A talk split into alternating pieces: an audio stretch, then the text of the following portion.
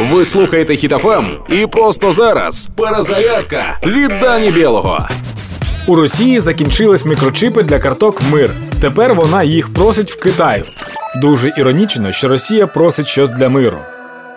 Тобто Росія не може зробити нічого, що пов'язано з миром.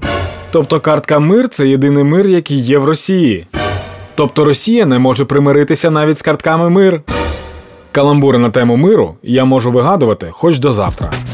Але мені здається, що найкращі жарти про Росію і слово мир вже були вигадані в соцмережах і по праву стали військовим мемом. Тож повернемося до карток. Я не розумію, навіщо їм їх робити, адже їх не будуть ніде приймати. Та й грошей от-от не залишиться. Можливо, краще просити в Китаю дизайнерів, щоб вони зробили дуже красиві талони на їжу. Тим паче, там всі так марять радянським союзом.